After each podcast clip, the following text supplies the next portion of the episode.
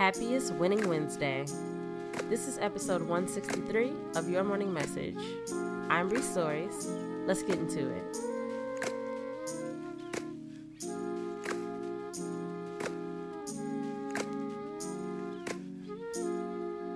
Message number one When has complaining ever helped?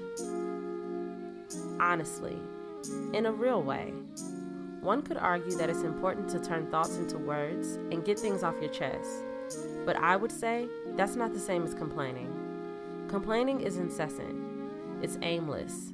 The purpose of complaining is just to complain. Stop it in its tracks and make something happen. Message number two When you deal alone, you suffer alone, and often unnecessarily.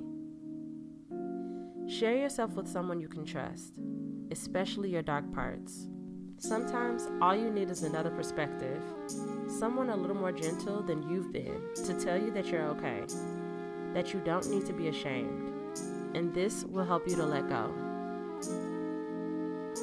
Message number three Your authenticity should not cause harm. Being your authentic self is one of the best things that you can do for you.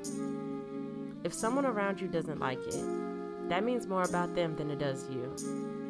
Make adjustments as you feel necessary as you continue your quest deeper into who you really are. You'll feel much better for it.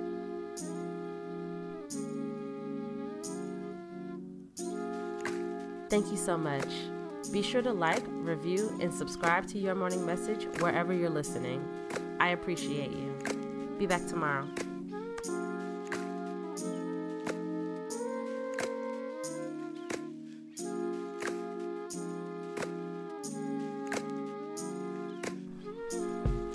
Your Morning Message is written, produced, hosted, and edited by me, Bree Stories.